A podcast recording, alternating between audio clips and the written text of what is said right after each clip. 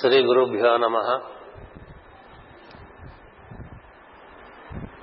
శ్రీ దుర్ముఖి నామ సంవత్సరం.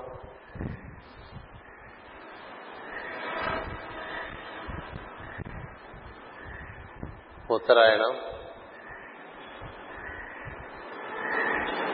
గ్రీష్మ ఋతువు ఆషాఢ మాసం. పౌర్ణమి. రేపటి నుంచి దక్షిణాయనం చెప్పుకుందాం.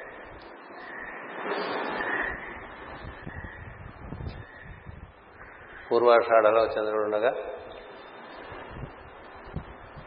కర్కాటక రాశిలో సూర్యుడు ఉండగా ఈ ఆషాఢ పౌర్ణమిని గురు పౌర్ణమిగా మనకు పెద్దలు ఋషులు భగవత్ సంకల్పంగా అందించడం జరిగింది. దీని యొక్క పరమ ప్రయోజనము సద్గురు అనుగ్రహంగా. బ్రహ్మలోకము విష్ణులోకము కైలాసము అటుపైన పరమపదము ఈ నాలుగుని నాలుగింటిని చేరుకోవటానికి ఈ పౌర్ణమిని ఒక ప్రాతిపదికగా ఋషులు ఏర్పరిచారు. గురు బ్రహ్మ గురు విష్ణువు గురుదేవు మహేశ్వర గురు సాక్షాత్ పరం బ్రహ్మ. తస్మై శ్రీ గురవే నమ అని. బ్రహ్మమే మనని స్పృశిస్తాడు సద్గురు రూపంలో. అలాగే మహాదేవుడు గురువు రూపంలో మనని స్పృశిస్తాడు అలాగే మహావిష్ణువు స్పృశిస్తాడు అలాగే సృష్టికర్త అయినటువంటి బ్రహ్మ దేవుడు మనని స్పృశిస్తాడు క్రమంగా సోపానపంలో మనం ఆరోహణ క్రమంలో సత్యలోకము వైకుంఠము కైలాసము అటుపైన పరమపదము చేరటం అనేటువంటి ఒక మార్గం ఉన్నది. అంచేత ఈ ఈ మొత్తం మార్గాన్ని మనకి పరిచయం చేసేటువంటి వాడు సద్గురు. మనతో పాటు కలిసి నడిచేటువంటి వాడు సద్గురు. దగ్గర ఉండి జాగ్రత్తగా మార్గదర్శకత్వం వహిస్తూ ముందు చేరవలసినటువంటి స్థానాన్ని తెలిపి మనకి ఇక్కడ వీడ్కోలు చెప్పి మళ్ళీ మనం అక్కడికి వెళ్ళగానే అక్కడ మన ఆహ్వానించడానికి అక్కడ సిద్ధంగా ఉంటాడు. ఇక్కడ మన విమానం ఎక్కించేసి మనం ఢిల్లీలో దిగామనుకోండి అక్కడ మళ్ళీ ఢిల్లీలో మనకి ఇక్కడ వీడ్కోలు చెప్పిన వాడు అక్కడ మళ్ళీ అట్నుంచి ప్రయాణం బాగా జరిగింది అని ఢిల్లీ ఎయిర్పోర్ట్లో మళ్ళీ రిసీవ్ చేసుకుంటారు. మళ్ళీ ఢిల్లీలో మరొక ప్రయాణం శ్రీనగర్కు ఏర్పాటు చేసి అక్కడి నుంచి విట్కోలు చెప్పి అటుపైన శ్రీనగర్లో మళ్ళీ మనకి మనకి ఆహ్వానం.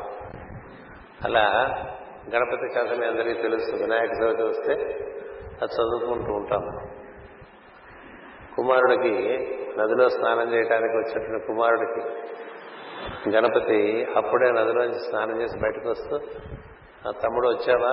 త్వరగా స్నానం చేసి రారా? అని చెప్తాడు.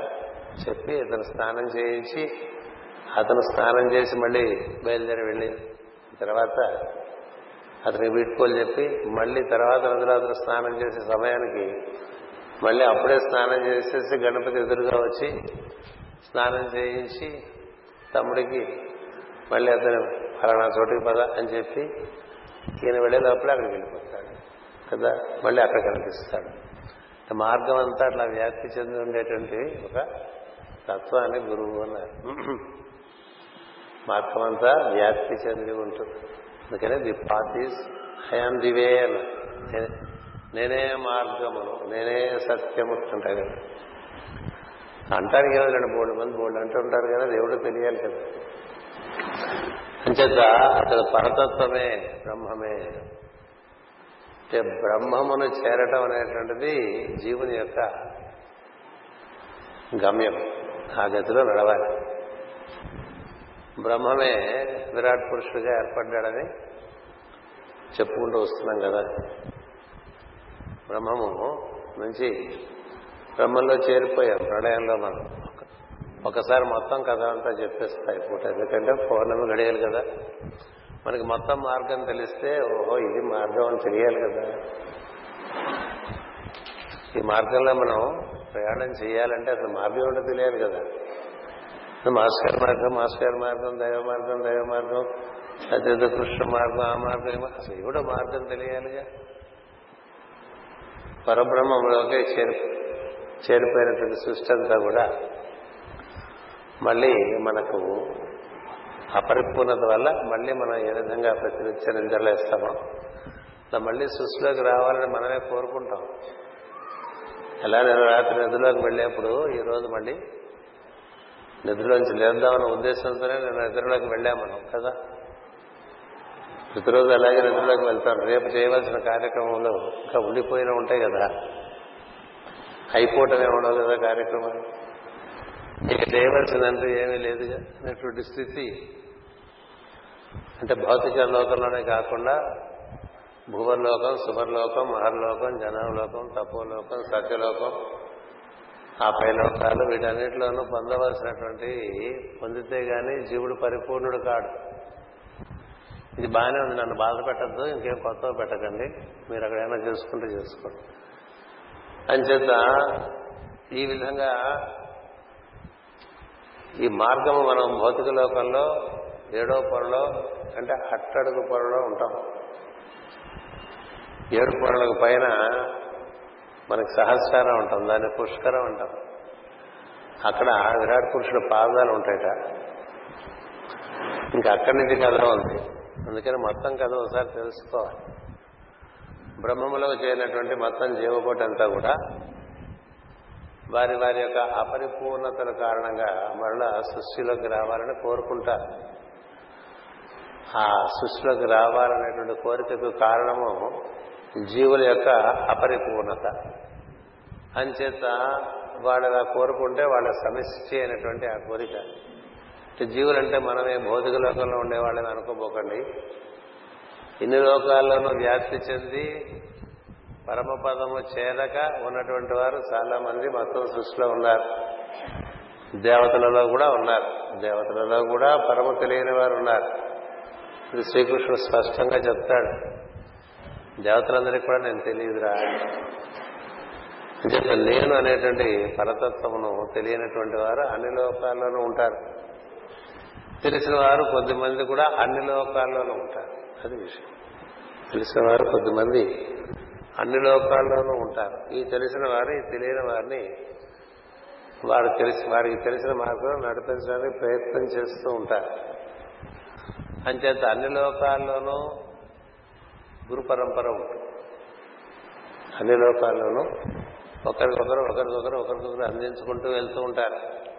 అందుకనే మనం గురుభ్యో నమ పరమ గురుభ్యో నమ పరమేశ్వర గురుభ్యో నమ అటుపైన సప్త ఋషుభ్యో నమ ఏడు కేంద్రాలు ఏడు లోకాలు ఆశ్రయించి ఋషులు ఉన్నారు. ఒక్కొక్కరు ఒక్కొక్క లోకం యొక్క పరిచయం చేస్తారు. దాని అనుభూతి పరిపూర్ణంగా ఇస్తారు. అట్లా శిరస్సు దగ్గరికి వచ్చేసరికి అత్రి మహర్షి వరకు వచ్చేస్తుంది. అటుపైన మరీచి మహర్షి. మరీచి అత్రి భృగువు అంగీరసుడు వశిష్ఠుడు పురస్సుడు పులహుడు క్రతువు అధ్వర్యు అని చెప్పి మనకి ఋషులు ఉన్నారు. వారి నిత్యం తెలుసుకోవాలి. ఎందుకంటే మన ఎంతసేపు మనకుండేటువంటి ఈ కూపస్థం ఉంటుంది చూసారా? ఎవడి బావి వాడితే వాడి బావిలో వాడు పడి ఉంటాడు కదా. అందుకనే వీళ్ళ కూటస్థుడు అంటూ ఉంటారు. కూపస్థల్లో పడి ఉన్నాడు అంట. వాడి బావిలో వాడు చూస్తే వాడి వారే వాడు కనిపిస్తుంటారు అదే ఆకాశం మొత్తం. ఇంకా అంతగానో వాడికి ఏం తెలియదు. బయటకు వస్తే ఆకాశం అనంతం అని తెలుసు కదా? అంచేత గురుభ్యో నమ పరమ గురుభ్యో నమ పరమేశ్వ గురుభ్యో నమ సప్తఋషుభ్యో నమ ధ్రువాయ నమ సనకాయ నమ సనందనాయ నమ సనత్కుమారాయ నమ కదా? మైత్రేయాయ నమ సుఖాయ నమ వ్యాసాయ నమ నారదాయ నమ పరబ్రహ్మణే నమ శ్రీకృష్ణ పరబ్రహ్మణే నమ అని చెప్పుకుంటారు అంచేత ఈ భూమితోనే కథ అయిపోలేదు. మనం భూమి మీదే ఇంకా తెవలేదు భూమి సహస్రం భూమి సహస్రారాన్ని పుష్కరము అంటారు. దాని ఎందు భగవంతుని యొక్క పాదముల స్పర్శ లభిస్తూ ఉంటుంది. అదే మన నెత్తి మీద కూడా భగవంతుని యొక్క పాదముల స్పర్శ లభిస్తుంది. అంచేత ఈ పరబ్రహ్మము నుండి ఈ భూమి అట్ట అడుగుప్పల వరకు కూడా మొత్తం వ్యాప్తి చెందినటువంటి వాడిని పరబ్రహ్మము అంటారు. మొత్తం వ్యాప్తి చెంది అన్ని లోకాల్లోనూ వ్యాప్తి చెంది ఉన్నటువంటి తత్వము అది స్త్రీ పురుష తత్వంగా వ్యాప్తి చెంది ఉంటుంది. అదే శివశక్తి అంటారు. శివశక్త్యా యుక్తో యది భవతి చక్ర ప్రభవితం అంటే చదువుతూ ఉంటాం. అదే అర్ధనారీశ్వర తత్వము అని చెప్తుంటాం. అదే అమ్మవారు అయ్యవారు అని చెప్తుంటాం. ఆ పరతత్వం నుండి మనం అందరం కోరుకోవటం వల్ల ఈ అపరిత అపరిపూర్ణత కారణంగా ఇన్ని లోకాల్లో జనులు కోరుకున్నారు. ఎందుకంటే అందరూ పరమపదం చేరాలి. ఏది? ఇన్ని లోకాల్లో ఉండేవాళ్ళు సత్యలోకంలో ఉండేటువంటి వాళ్ళు కూడా మళ్ళీ మూలలోకంలోకి వచ్చే కథలు ఉన్నాయి మనకి. శంతనుడు అనేటువంటి మహారాజు సత్యలోకంలో ఉండేవాడండి. అతనికి అట్టించి వస్తున్నటువంటి గంగ మీద మోజు పుట్టి సరికి జతుర్ముఖ బ్రహ్మ చూశాడు వీడికి? వ్యామోహం కలిగింది అని వెళ్ళిపో భూలోకానికి వెళ్ళిపో. అంటే భూలోకంలోకి వచ్చి గంగను పొంది ఆ కార్యక్రమం పూర్తయిపోయిన తర్వాత సంతానానికని కదా ఎనిమిది మంది సంతానానికని మళ్ళీ సత్యలోకం చేరుకున్నాడు. అంచేత భూలోకం నుంచి సత్యలోకం వరకు ఉండేటువంటి ఏడు లోకాల్లో మళ్ళీ దిగటం మళ్ళీ ఎక్కటం మళ్ళీ దిగటం మళ్ళీ ఎక్కటం కూడా ఉంటుంది అందులో. ఆ పై లోకాల్లోకి వెళ్తే ఉండదు. ఆ పైన వైకుంఠము అటు పైన కైలాసము ఆ పైన పరతత్వం. వీటిలోకి వెళ్ళడం అనేటువంటిది ఒకటి ఉన్నది. అక్కడికి వెళ్ళిన వాళ్ళు ఎక్కడ ఉన్నా సరే వాళ్ళు అందులోనే ఉంటారు. ఈ లోకంలో ఉన్నా భూలోకంలో ఉన్నా కూడా పరమును వీడక ఉంటారు. అంటే పరములో ఉండి సమస్తమును నిర్వర్తిస్తూ ఉండేటువంటి వారు అన్ని లోకాల్లోనూ ఉంటారు. అందుకని బ్రహ్మము నుండి ఎప్పుడైతే ఈ జీవుల సమస్య కోరిక ఒకటి ఉంది కదా మళ్ళీ వచ్చి పరిపూర్ణలం కావాలని. మనం ప్రతిరోజు ఎందుకు నిద్రలేస్తున్నామంటే ఇంతకు ముందు పొందని అనుభూతిని ఈ రోజున పొందటానికి. అందుకని చేసిన పనులే చేసుకుంటూ ఉండటం కాకుండా నూతనమైనటువంటి వికాసం పొందుతూ తదనుకున్నటువంటి అనుభూతి పొందుతూ ఉండాలి. అంతేగాని అదే రొటీన్లో అప్పుడు అట్లా గానుగెద్దలే తిరుగుతుంటే రోజు అట్లాగే తింటాం అట్లాగే మాట్లాడుతూ ఉంటాం. అట్లాగే తిరుగుతూ ఉంటాం. ఆ రోజుకి అయిపోతుంది మళ్ళీ నిద్రపోతాం. చేసిన పనే చేసుకుంటూ ఉంటాం. అందుకనే చెరువిత చెరువణులైన వారికి చెచ్చర పుట్టునే నిజేచ్చనైనా ఏమిచ్చిననైనా కననలకు ఏగిననైనా హరిప్రబోధములు అని చెప్పి మనకి భాగవతంలో పద్యం ఉంది. అచ్చపు చీకటింపడి గృహవ్రతులై అంటే ఇల్లు పోషించుకోవటమే వ్రతం. మొత్తం జీవితాంతం ఆజన్మ వ్రతం ఏంటంటే ఈ శరీరాన్ని పోషించుకోవటం ఈ శరీరానికి సంబంధించిన వాళ్ళని పోషించుకోవటం వాళ్ళ బాధకులు చూసుకోవటం అవి ఇవి కొనుక్కోవటం అవన్నీ అమర్చుకోవటం ఇంకా ఏవో పోగేసుకోవటం ఇంకా ఏవో పోగేసుకోవటం. ఇట్లా అయిపోతుంది. ఈ లోపల కాలం అయిపోతుంది. ఇచ్చిన శరీరానికి ఆయు ప్రమాణం అయిపోతుంది. వెళ్ళిపోతాం మళ్ళీ వస్తాం మళ్ళీ అదే పని ఇది చరివిత చరణం. అంటే గృహవ్రతం అంటే ఇదే. అచ్చపు చీకటింపడి గృహవ్రతులై విషయ ప్రకృష్టులై అంటే ఎప్పుడు వాటి గురించి వీటి గురించి అక్కల విషయాలని మాట్లాడుకుంటూ రోజంతా గడిపిస్తారు చర్విత చర్మనులైన వారికి చచ్చర పుట్టునే వాళ్ళకేం అనిపించదుట? మనం వచ్చామన్నీ ఏవో చేసిన పనులే చేసుకుంటూ చచ్చిపోయాం. మళ్ళీ వచ్చాం మళ్ళీ చేసిన పనులే చేసుకుంటూ చచ్చిపోయాం తెలియక అవే చేసుకుంటూ ఉండిపోతుంటే ఈ లోపల మనం వెళ్ళిపోవటమే కాదు మొత్తం సృష్టిగా ప్రళయం కూడా వచ్చేంత వరకు అవే పనులు చేసుకుంటూ ఉండేవాళ్ళు ఉంటారు. అంచేతనే మాటి మాటికి సృష్టి చేయాల్సి వస్తుంటుంది సార్. ఎందుకని మేము మళ్ళీ మనం అయిపోగానే అమ్మమ్మ మేమేమీ అనుభూతే పొందలేదు మాకు ఏ అనుభూతి కలగలేదు అని మళ్ళీ ఏడుస్తూ ఉంటే మళ్ళీ కేవలం కారుణ్యం చేత మళ్ళీ సృష్టి ప్రారంభం చేయబడి. ఓ కారుణ్య పయోనిధి అంటూ ఉంటాం కదా భగవంతుని. అలా లోపల ఓ ఓ ఓ ఓ అని గొడవ చేసేస్తుంటే ప్రళయంలో అప్పుడు తల్లి సంకల్పంగా తండ్రి నుంచి వ్యక్తం అవుతుంది ఒక సంకల్పం మొదటి సంకల్పం. ఆమె అమ్మవారు మొట్టమొదట ఆ విధంగా ఉద్భవిస్తుంది. అంటే భగవంతుని హృదయమునందు ఎప్పుడూ ఉండేటువంటి పరతత్వమునందు ఇమిడిపోయి ఉన్నటువంటిది మొట్టమొదటిగా తల్లి బయటకు వస్తుంది రాగానే కాలం కూడా వచ్చేస్తుంది. అదే గడియారం మొదలైపోతుంది. అందుకనే ప్రకృతి సంకల్పము కాలము ఈ రెండు బ్రహ్మముతో ఒక త్రిభుజంగా ఏర్పడి ఒక చోటుగా ఏర్పడి. నేను కూడా చెప్పాను ఇది మీకు బాగా ఎక్కాలి. రోజు ప్రార్థనలో ఇవన్నీ స్మరిస్తే ముందు స్థానికంగా ఉండడం మానేస్తాం. లేకపోతే ఏం చేస్తామంటే మనం మన మన సమస్యలు మన అనారోగ్యం కదా? మొట్టమొదటి మనకు గుర్తొచ్చేది మన అనారోగ్యం. మన ఇంట్లో ఉండేటువంటి ఆర్థిక సమస్యలు మిగతా వాళ్ళకుండే రోగాలు రుష్టులు ఆ తర్వాత మనకు చుట్టూ ఉండే మనుషులు కల్పించేటువంటి బాధలు ఇవన్నీ ఉంటాయి కదా. ఎవడో బాధపడడానికి ప్రతివాడికి ఎవడో ఉంటూ ఉంటాడు. సమస్యలు ఇవన్నీ రోజువారీ మనకి వార్తలు ఇవి వీటిలోనే తిరుగుతుంటుంది కదా ప్రార్థనలో మనసు తిరగకుండా ఉండాలంటే ఈ మొత్తం ఒకసారి తెలుసుకున్నాం అనుకో ఓ రెండు గంటలు మూడు గంటలు ప్రార్థన జరుగుతుంది. నువ్వు ముందు స్థానికంగా ఉండటం అనేది మానేసి. అంచేత ఈ బ్రహ్మంలో నుంచి ఈ విధంగా సంకల్పం పుట్టుకొచ్చి ఆ సంకల్పం పుట్టగానే కాలం మొదలైపోతుంది. కాలము సంకల్పము కలిపి బ్రహ్మముతో కూడి ఒక పొటెన్షియల్ స్పేస్గా దాన్ని చోటు దాన్ని చోటు అంటారు. ఆ చోటునే మహత్తు అంటారు. మహత్ మహత్. మహామహా వాడుతూ ఉంటాం కదా ప్రతిదానికి మహా పెడుతూ ఉంటాం కదా. ఆ మహత్తులోంచి అన్ని పుట్టుకొస్తాయి. ఎన్నైనప్పటికీ పరతత్వము సంకల్పము కాలము ప్రకృతి నాలుగైనవి. కలిపి మొత్తం కలిపితే చోటుగా మహత్తుగా ఏర్పడింది. ఆ నాలుగు మళ్ళీ మూడుగా విడిపోతుంది. అదేంటంటే సాత్విక అహంకారము రాజసిక అహంకారము తామసిక అహంకారం అని. అహంకారం అనే. మహత్తులోంచి పుట్టిన అహంకారాలే. వాటిని మహదహంకారాలు అంటారు. అంటే నాలుగుకి ఇంకో మూడు తోడైతే ఏడు అవుతాయి. నాలుగు నుంచి మూడు మళ్ళీ మూడు పుట్టుకొస్తాయి. మూడు పుట్టి నాలుగుగా అవుతుంది. అంటే పాలు పంచదార డికాషన్ కలిపి మనకి కాఫీ అవుతుంది. దాని అది వేరే వస్తువుగా చూస్తాం మనం కదా అలా ఈ నాలుగు నుంచి మళ్ళీ మూడు ఈ మూడు ఒక్కొక్క దాంట్లోంచి కొన్ని పుట్టుకొస్తాయి. ఏం పుట్టుకొస్తాయి? తామసిక అహంకారంలోంచి పంచభూతాలు పుట్టుకొస్తాయి. రాజకీయమైన అహంకారంలోంచి జ్ఞానేంద్రియములు కర్మేంద్రియములు పది పుట్టుకొస్తాయి. దశేంద్రియములు అంటారు వాటి రాజసిక అహంకారంలోంచి జ్ఞానేంద్రియములు కర్మేంద్రియములు పుట్టుకొస్తాయి. సాత్విక అహంకారం నుంచి తన్మాత్రలు పుట్టుకొస్తాయి. అది ఐదు. మొత్తం ఎన్నైనా ఇరవై అయినాయి. ఐదు. పంచభూతములు తామసిక అహంకారంలోంచి దశేంద్రియములు రాజసిక అహంకారంలోంచి పదిహేను.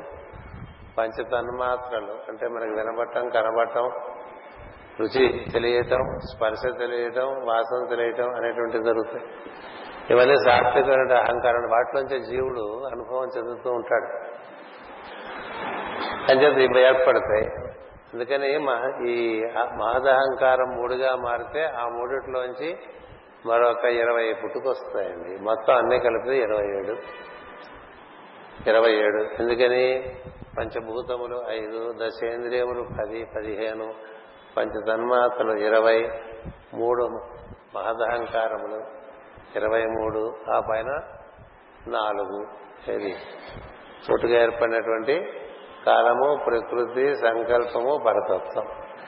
వీటన్నిటిలోనూ పరతత్వము వ్యాప్తి చెంది ఉంటుంది. అది బ్రహ్మం అంటే. వీటన్నిటిలోకి పరతత్వం వ్యాప్తి చెంది ఉంటుంది. మొత్తం ఎన్నైనా? ఇరవై ఏడైనాయి ఈ ఇరవై ఏడు తత్వాలు మొట్టమొదటిగా బయటకు వస్తాయి. ఈ ఇరవై ఏడు తత్వాలు లోనికి పరతత్వం దిగి రావటం రావటాన్నే ఉరుక్రమత్వము అంటారు. ఉరుక్రమత్వము. మనం అంటూ ఉంటాం. ప్రతిరోజు ప్రార్థనలో పొద్దున సాయంత్రం.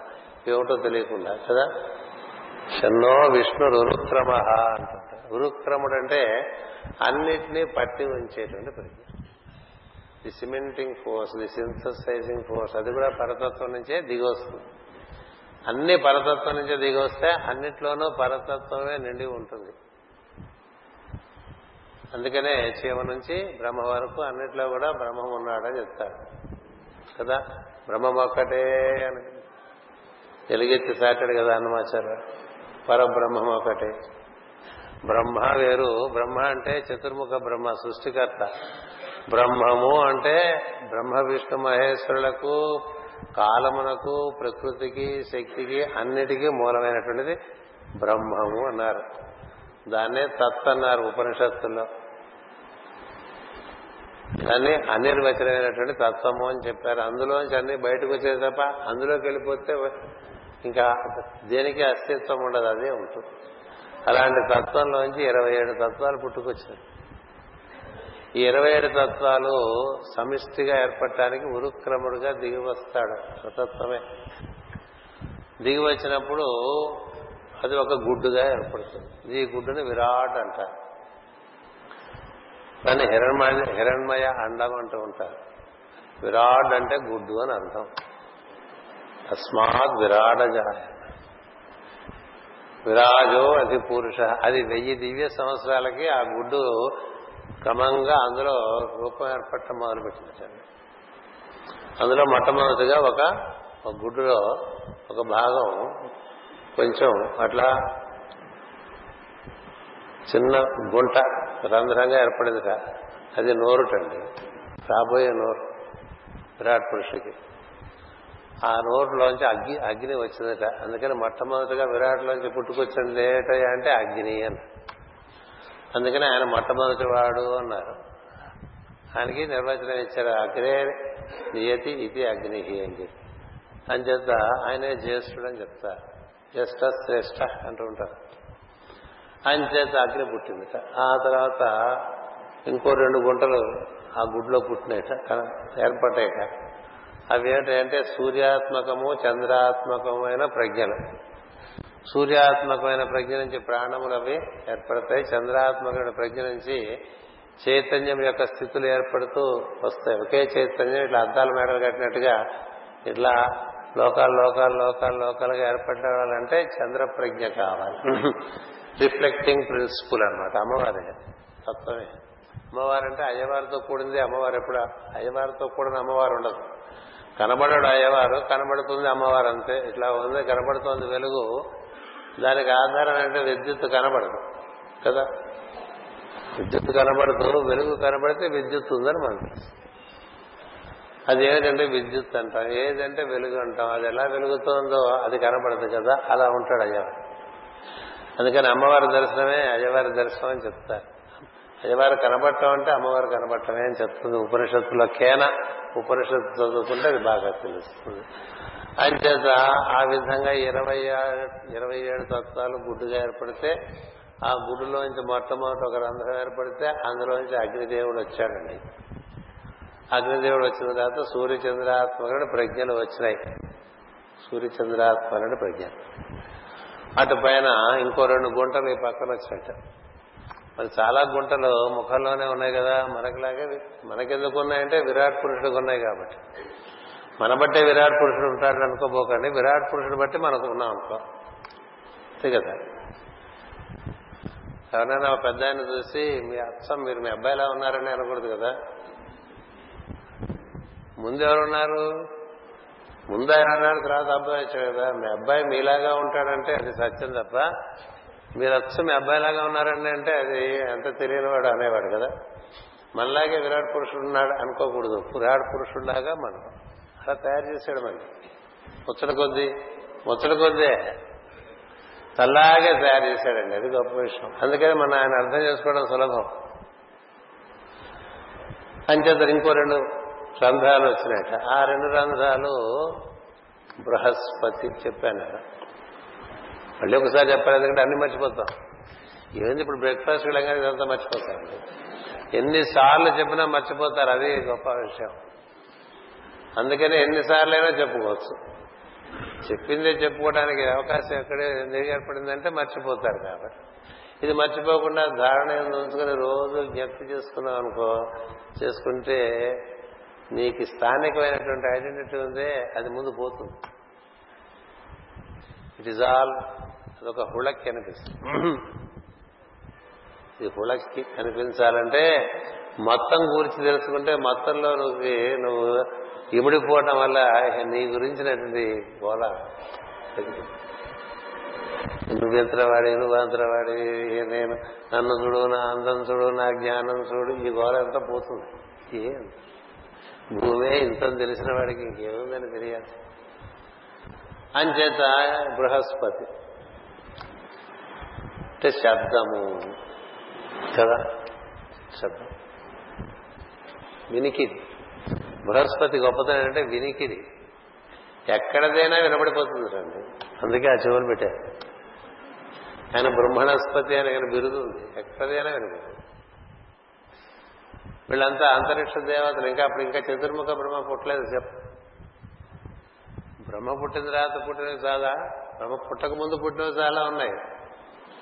అవన్నీ ఎప్పుడు విన్నాం కనుక మనం ఎప్పుడు చదువుకున్నాం కనుక ఎప్పుడో రాసేశారు.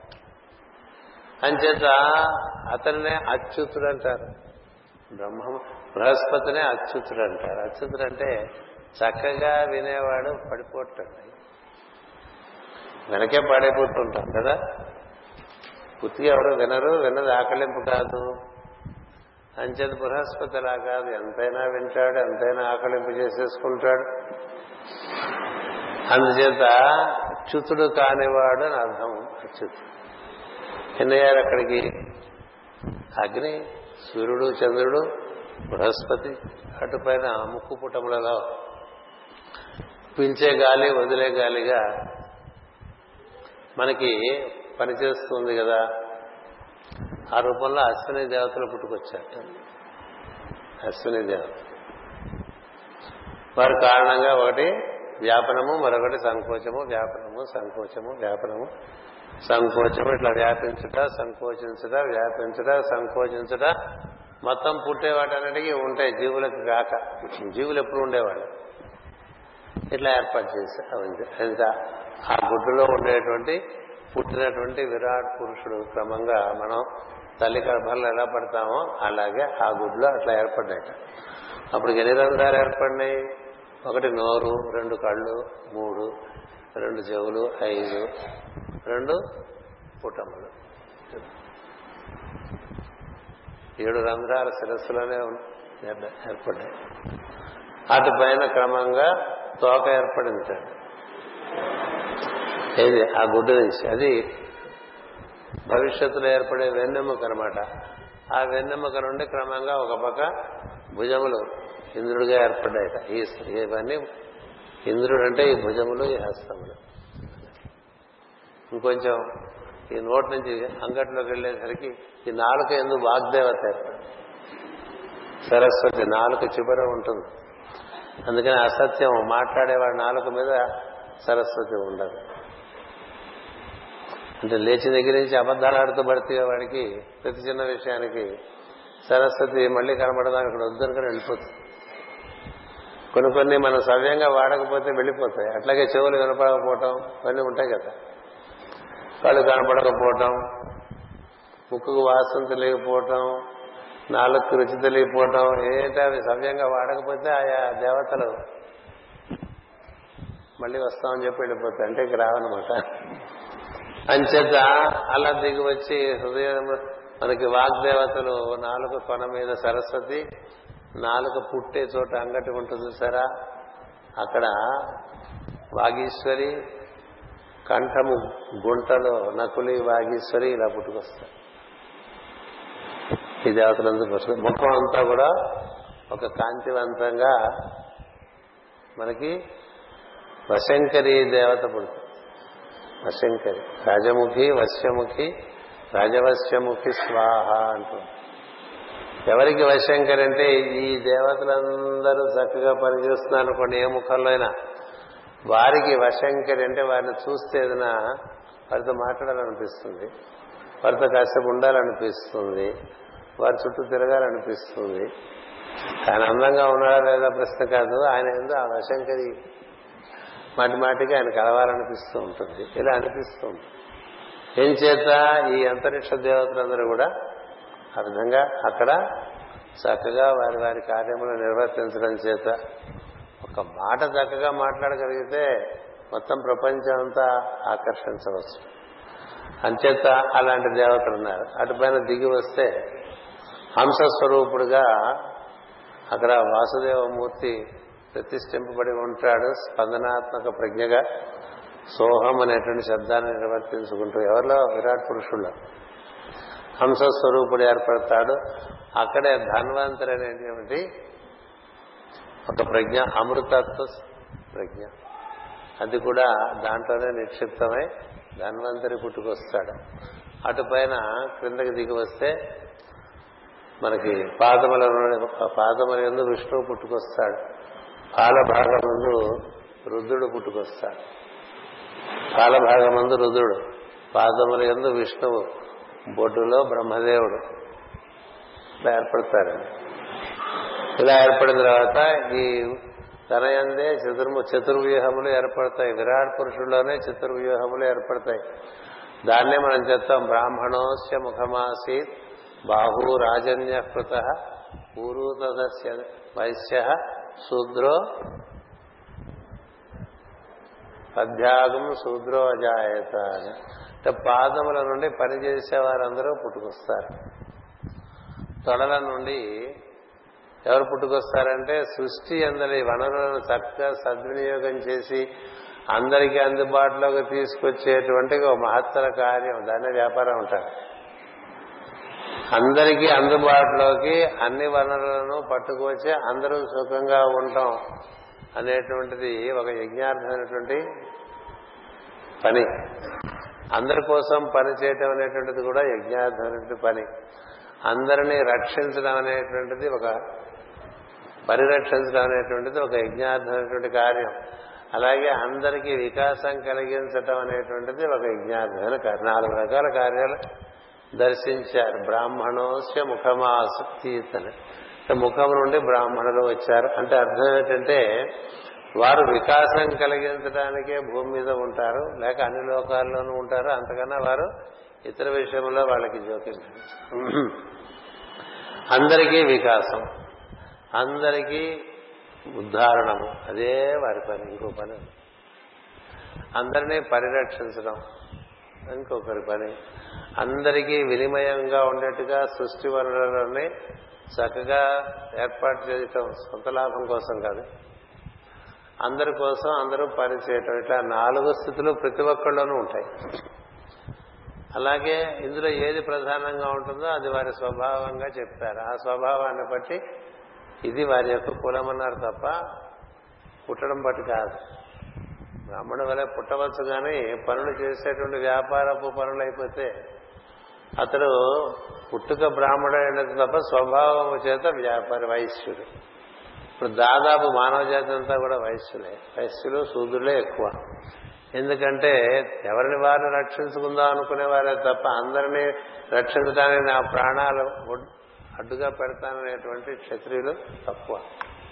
అలాగే అందరూ బాగుపడాలనేటువంటి వికాసాన్ని ఇచ్చి అందరినీ ఉద్ధరించి వారి కోసం తమ జీవితాలను సమర్పణం చేసుకునేటువంటి వాళ్ళు తక్కువ ఉంటారు. ఎక్కువగా ఉండేటువంటి వాళ్ళు వ్యాపారస్తులు. ఎందుకంటే ఇచ్చిపుచ్చుకోవటాల్లో ఉంటారంతా అంచేత ఇలా ఈ నాలుగు వ్యూహములు భగవంతునిలో ఉన్నాయి. ఈ నాలుగు వ్యూహములనే సనకుడు సనందనుడు సనత్ కుమారుడు సనత్ సుజాతుడు ఆయన పాలభాగమందు రుద్రుడు ఉంటాడు. నాకు వ్యక్తమైతే ఏకాదశి రుద్రులుగా వస్తాడు. అవసరమైతే అక్కడి నుంచి దిగి వస్తాడు రుద్రుడు. విరాట్ పురుషుని పాలభాగమందు రుద్రుడు. విరాట్ పురుషుని ముఖము నుండి బ్రహ్మ తేజస్సు కలిగిన వారందరూ అంటే బ్రహ్మర్షులు. అటుపైన విరాట్ పురుషుని భుజముల నుండి క్షత్రియులు వారే మనవులుగా దిగి వస్తారు. ఈ ముఖము నుండి బ్రహ్మ తేజస్సు కలిగిన వారంతా ప్రజాపతులుగా తర్వాత దిగి వస్తారు. ఇలా అంతా విరాట్ పురుషులో ఉంటారు. విరాట్ పురుషుని హృదయమునందు ఒక పక్క అమ్మవారు ఉంటే రెండవ పక్క ఈ కోటాను కోట్ల జీవులతో కూడినటువంటి ఒక మణి ఉంటుంది. దాన్నే కౌస్తుభమణి అంటారు. అందుకని మనం చదువుకుంటూ ఉంటాం కదా పక్షస్థలే కౌస్తుభం అంటూ ఉంటాం కదా. పక్షస్థలే కౌస్తుభం అంటాం తప్ప అంటే ఏమిటి తెలుసుకుందాం అనే భావన. అసలు ఏదైనా తెలుసుకుందాం అని అనిపించకపోతే ఇంకా జీవికి నిష్కృతి మార్గం లేదు. రోజు ఒక కొత్త విషయం తెలుసుకుందాం అన్నట్టుగా ఉండాలి. అందుకని అధ్యయనం. స్వాధ్యాయ ప్రవచనాభ్యాన్న ప్రమదితవ్యం అంటుంది తైత్రీయ పరిషత్ ప్రతినిత్యం ఏదో చదువుకోరా ఏదో కొత్త విషయం నేర్చుకోరా. న్యూస్ పేపర్లో కొత్త విషయాలు నీకు వికాసం కలిగించేవి ఉంటాయి ఉండవు కదా. అది బాగా చదివేస్తా పొద్దున సాయంత్రం లోపల టీవీలో న్యూస్ సీరియల్స్ అన్ని అన్ని రకాల న్యూస్లు చూసేస్తూ ఉంటాం. ఏం నీకేం సాయంత్రం పడుకునే లోపల నీకు ఈ సృష్టి విషయంలో కానీ ఈ సృష్టిని నడిపిస్తున్నటువంటి తత్వము ఏదైతే ఉందో దాని విషయంలో కానీ ఒక కొత్త విషయం తెలుస్తుందా? ఒకటి. తెలియలేదా? తెలియకపోతే నువ్వు పెరుగుతున్నట్లేనా? వికాసం చెందడమే పెరగడం అంటే పెరగడం అంటే సిక్స్ ప్యాక్ బాడీ కాదు. పెరగటం అంటే six foot six feet height కాదు. పెరగటం అంటే నలభై యాభై యాభై ఇంచుల పొట్ట పెరగటం కాదు. పెరగటం అంటే యాభై రెండు ఇంచీల ఛాతీ పెరగటం కాదు. అది పదార్థం పెరగటం. జీవుడు పెరగాలి చైతన్యంలో పెరగాలి. పెరగాలంటే తెలుసుకుంటూ అంటే ఇది తెలుసుకునేవాడు కూడా ఆయనలో భాగంగా నారదుడుగా ఉంటాడు. అంచేత వీరందరూ ఇలా ఏర్పడి లోపల ఉండే విరాట్ పురుషుల్లో ఆయన బొడ్డులో నుంచి చతుర్ముఖ బ్రహ్మ వస్తాడు ఎందుకు వచ్చాట అంటే ఈ కౌస్తభమణి ఎందు ఉన్నటువంటి జీవులందరూ కూడా అంటే భగవంతుని హృదయమునందు ఉండేటువంటి వారు జీవులు వారి సహజ స్థానం అది. విరాట్ పురుషుని హృదయం నుండి మనం అలా బొడ్డులోకి దిగి వచ్చి బొడ్డులో నుంచి ఆ కాడలో ఏది? చిత్రపటం మీకు తెలుసు కదా. ఆ పద్మం యొక్క కాడలోంచి పద్మంలోకి వచ్చి కూర్చున్నటువంటి బ్రహ్మలో నుంచి బయటికి ఒక్కొక్కళ్ళు ఒక్కొక్కళ్ళు బయటకు వచ్చారు. మొట్టమొదటిగా ఈ బ్రహ్మదేవుడికి చెప్పాడు ఇలా ఇదంతా బయటకు వస్తారు ఈ సృష్టి అంతా మనం నిర్మాణం చేయాలి అందుకని నేను నిన్న ఏర్పాటు చేసుకున్నాను. నువ్వు నిన్ను నాతో అనుసంధానం పెట్టుకుంటే ఈ సృష్టి అంతా బయటకు వచ్చేస్తుంది నా లోపల ఉండే విషయాలన్నీ బయటకు వచ్చేస్తాయి. అంటే అలాగే అన్నాడు బ్రహ్మదేవుడు. ముందు ఆయనకి తెలియలేదు ఎందుకు బయటకు వచ్చాడు. తాను ఎందుకు బయటకు వచ్చాడో తెలియక తపస్సు చేస్తాడు. తపస్సు చేస్తే సృష్టి చేయవలసిన కర్తవ్యం ఉందని తెలుస్తుంది. సో ఆ కర్తవ్యం నిర్వర్తించడానికి మళ్ళీ ప్రార్థన చేస్తాడు. చేస్తే భగవంతుడు కనిపిస్తాడు. కనిపించి నేను నిర్వర్తిస్తాను నువ్వు నాకు వాహికగా ఉండమని చెప్తాడు. ఉండమని చెప్తే అలాగే అంటాడు. సృష్టికర్త చాలా చేయవలసినటువంటి పని ఉందని తెలిసి అది తన ద్వారా జరుగుతుందని తెలిసినప్పుడు తనే చేస్తున్నాననే మోహంలో పడతాడు మొట్టమొదటి. అలా మోహంలో పడటం చేత అజ్ఞానం ఆవరిస్తుంది. అందుకని మొట్టమొదట సృష్టికర్త నుంచి పుట్టింది ఏమిటంటే అజ్ఞానం. అందుకనే మనకు కూడా అజ్ఞానం. అందుకని ఆ సృష్టికర్తలో సృష్టిలోకి దిగి వచ్చిన వాళ్ళం కదా. అందుకని మనకి అజ్ఞానం ఉంటుంది. జ్ఞానం చేత దాన్ని పరిష్కరించుకోవాలి. సృష్టికర్తకు తర్వాత జ్ఞానం పొందాడు మనం పొందాలి. సృష్టికర్త కథ మన కథ దాదాపు ఒక రకంగానే ఉంటుంది. సో అజ్ఞానంలో ఏమనిపించిందంటే నేనే చేస్తున్నాను అనుకున్నాను సృష్టి. అందుకని సృష్టికర్త అన్నారు కదా. సృష్టికర్త అనేసరికి ఏమనుకుంటారండి ఎవరు హూ ఇస్ ది డూవర్ అని కదా. ఐఆమ్ ది డూవర్ అనుకున్నాడు. అంతకుముందు ఏం విన్నాడు? నువ్వు ఊరికి కూర్చోరా నేను ఎందుకు చేస్తానంత అని. కీర్తి నీది నేను కనబడిన ఎవరికి నువ్వే కనబడతావు అందరికి. కదా. కీర్తి నీది పని నాది నేనే చేస్తా. అంటే ఈయన అనుకున్నాడు కాబట్టి నువ్వు కర్త అంటే నిజంగా కర్తను అనుకున్నాడు. అనుకోవటం వల్ల తనే చేస్తున్నాను అనుకున్నాడు అందుకని అజ్ఞానం నుంచి అహంకారం పుట్టుకొచ్చింది. మనందరికీ పొద్దున్న లేచి దగ్గర నుంచి అంతా మనమే చేస్తున్నాం కదా. చెయ్యి లేవకపోతే తెలుస్తుంది మనం కాదు. ఇన్నాళ్ళు లేచిన చెయ్యి వాళ్ళు లేవలేదనుకోండి మరి లేవలేదే నీ చెయ్యగా? లేవ సో నువ్వే లేవలేదనుకో ఇది అహంకారం. నువ్వు లేవటానికైనా నువ్వు చూడటానికైనా నువ్వు మాట్లాడటానికైనా అట్లా లేచి ఆ టూత్ పేస్ట్ ఇట్లా పెట్టుకుందాం అనుకున్నాను టూత్ పేస్ట్ మీద. ఇట్లా నొక్కుదామంటే ఈ రెండు వేళ్ళు అందులో బలం లేదు ఎవరన్నా పెట్టాలి టూత్ పేస్ట్ కదా? ఎవరన్నా కడగాలి. ఏరా మరి ఇప్పుడు నువ్వు కర్త కాదా? అంటే వేరే మహిమ వెనక ఉంటే ముందు బొమ్మలాట్లాడేటువంటి వాడు తనే అంతా అనుకున్నట్టు అంచేత సృష్టికర్తగా అహంకారం వచ్చింది. అజ్ఞానమును అహంకారం. తనే చేద్దాం అనుకున్నాడు తనదే పని అనుకున్నాడు. అదొకటి. చెప్పగలన్నా మనకు పని మనకు అప్పచెప్తే ఆ పనిలో ఇక మనం తప్ప ఈ పని ఎవడు చేయలేడు అన్నట్టుగా అనిపిస్తూ ఉంటుంది కదా? అలా ఉండదు. ఎందుకంటే అలా నీకు అనిపిస్తే నీ నుంచి పొరపాటు మనం కాబట్టి ఇంకోడు వాడికి ఎంతమంది ఉన్నారో కదా? వాడికి ఎంతమంది అయినా ఉంటారు. నీకన్నా బాగా చేసేవాడిని ఇంకోటి పెట్టేస్తారు కదా? నీకు ఆ పని చెప్పడంలో ఉద్దేశం ఏంటంటే ఆ పని వల్ల నువ్వు బాగుపడాలని. అంతే. ఎవరికి ఏ పని అప్పచెప్పబడ్డాదో ఆ పని సవ్యంగా నిర్వ యజ్ఞార్థం నిర్వర్తించడం వల్ల అతడు ఉత్తీర్ణుడవుతాడు. అది తన పని అనుకుని తనే చేయాలని ఇంకెవరిని చేయలేకుండా అక్కడ ఎవరిని చేరనీయకుండా అట్లా తయారైపోతాం కదా? ఇలా సృష్టికర్తకి తన కర్తను అనుకున్నాడు. ఊరికే పేరే సృష్టికర్తని కానీ కర్త విరాట్ పురుషుడు. అందుకనే మనకి చెప్తారు నాహం కర్త శ్రీహరి కర్త. అంటే కర్త కర్మ క్రియ అన్నీ అక్కడే చదువుకుంటూ ఉంటాం విష్ణు సహస్రనామంలో. కదా? అంచేత అనుకోవటం చేత ఏమైందంటే మోహంలో పడ్డాడు మూడో అజ్ఞానం. అంటే అజ్ఞానము అహంకారము మోహము. మోహం వలన ఏం జరగలే పని. మొహపడితే పని జరగదు.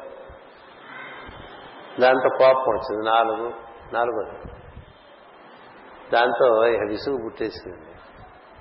విసుగు పుట్టేసి ఇదేంటి ఇట్లా చేశాను మొదటేనే చాలా దుఃఖం వచ్చి మన నాకు ఇంకా మరణమే మేలనుకున్నాడు. చచ్చిపోతే బాగుంటుంది అనిపిస్తుంది. ఏం చేత కాకపోతే మనకి ఏం చేయడానికి చేత కాకపోతే ఏమనిపిస్తుంది? పోతే పోలే అనిపిస్తుంది. మన వల్ల ఏం కాకపోతే ఏం చేయండి పోతే పోయా అనిపిస్తుంది కదా. నిస్పృహ వచ్చేసింది.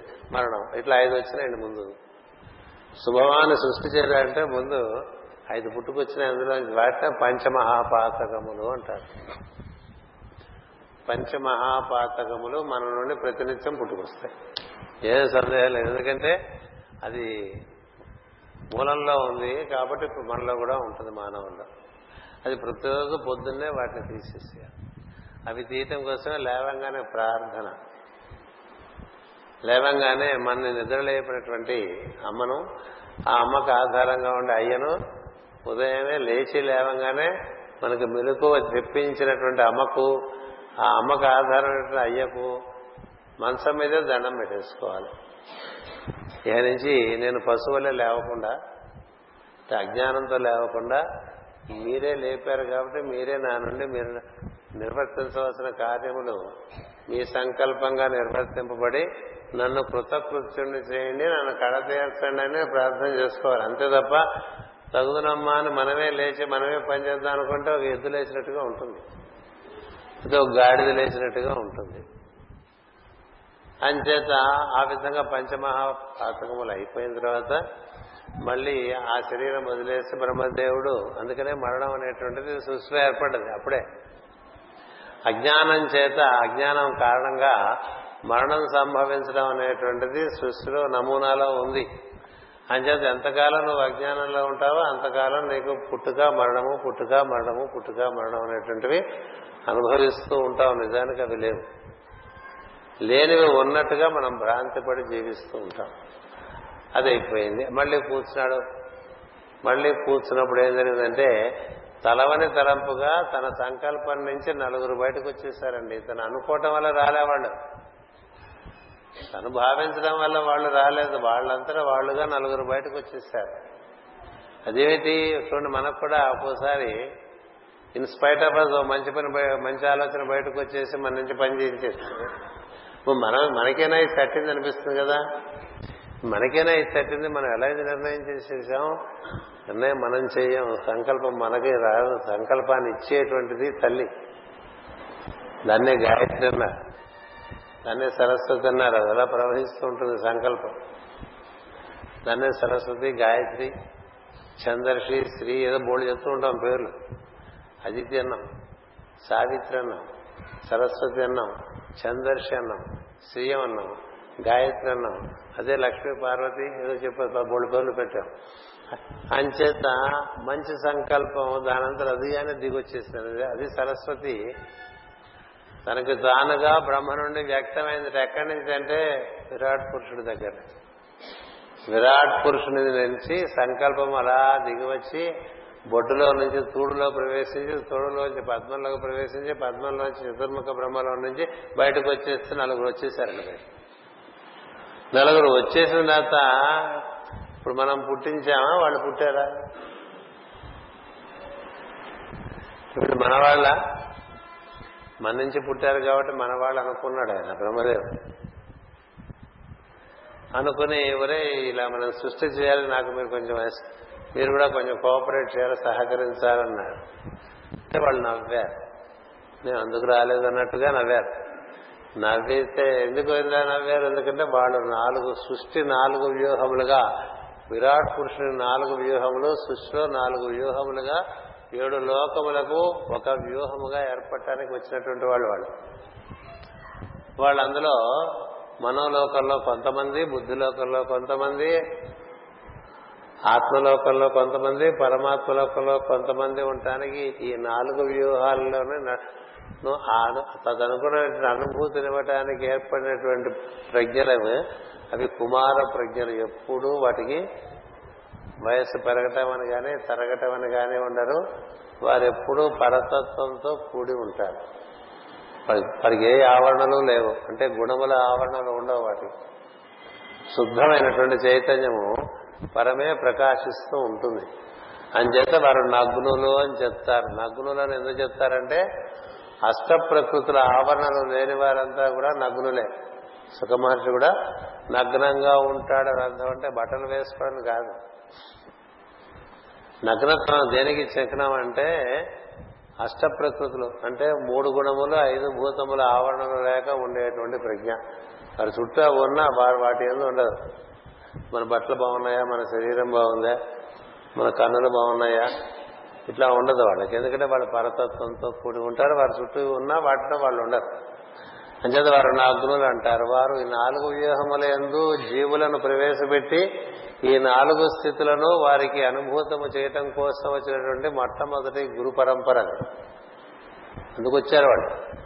ఎందుకు మన నుంచి దిగొచ్చాడో మన కుమారుడు మనకు తెలియక వాడిని ఇది చేయి అది చేయని అంటూ ఉంటాం. వాడు ఇంకోటి చేస్తాడు చివరికి కదా. మన నుంచి దిగొచ్చినటువంటి సంతానం వాళ్ళు ఏం చేయాలో మనం నిర్ణయం చేయకూడదు. ఎందుచేతంటే వాళ్ళకు ప్రణాళిక ఉంటుంది. దాని ప్రకారం వాళ్ళు ఆ విధంగా నేను అది కూడా చెప్పాను. ఒక రాజుకు పుట్టిన ఒక రైతుకు పుట్టినటువంటి వాడు రాజు కావచ్చు కదా? అదే మరి టీ కొట్టు పెట్టుకున్న ఆయనకి ఓ ప్రధానమంత్రి అయ్యేటువంటి కుమారుడు పుట్టాడు కదా? అలాగే ఉంటాయి కదా? అలాగే ఓ రాజుకు పుట్టినటువంటి వాడు రాజకుమారుడే కావక్కరసలు వాడు ఏమిటో వాడు ఏమైతే వాడు లోపల తత్వంలో ఉంటే అలా అయిపోతారు స్వభావం. అంచేత ఎవరి పని ఏమిటో సో వీళ్ళు నలుగురిని పని చేయమంటే ఈయన నుంచి దిగి వచ్చేసరికి ఆయన కుమారులు అనుకున్నాడు ఆయన. మన నుంచి దిగి వచ్చిన వారు కూడా మన కుమారులు అనుకోకూడదు. మన నుంచి వారి వారి కర్తవ్యాలు నిర్వర్తించడానికి వారు దిగి వచ్చారు. వాళ్ళకి మనం ఒక వేదికగా ఏర్పడ్డాం అనుకోవాలి. అంతకు మించి వ్యామోహం పెట్టుకుంటే దెబ్బతింటాం.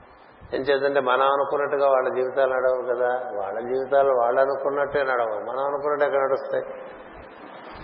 కదా. అందుకని మన దేశంలోనే ఉండాలని మనం మొదటి నుంచి అనుకున్నాం అనుకోండి వాళ్ళు దానికి వ్యతిరేకంగా వేరే దేశాలు వెళ్ళిపోయే పరిస్థితి వస్తుంది. ప్రతి వాళ్ళు ఏమనుకుంటారు మన పిల్లలు మన చుట్టూ ఉంటే వాళ్ళు మన దగ్గరికి వచ్చి మనం వాళ్ళ దగ్గరికి వెళ్ళి అనుకుంటూ ఉంటాం కదా. అలా జరగకపోవచ్చు అలా జరగవచ్చు. అది వారి ప్రణాళిక బట్టి ఉంటుంది.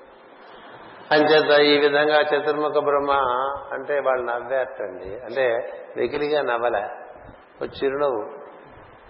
అమర్యాద చేయకుండా నవ్వారు. అంటే చేయలేదు. దీంతో పాటు తోడ్పాటుకి మా పని అది కాదు అన్నట్లుగా సూచనప్రాయంగా ఒక చిరునవ్వు నవ్వితే ఆయనకు మళ్ళీ కోపం వచ్చేసింది.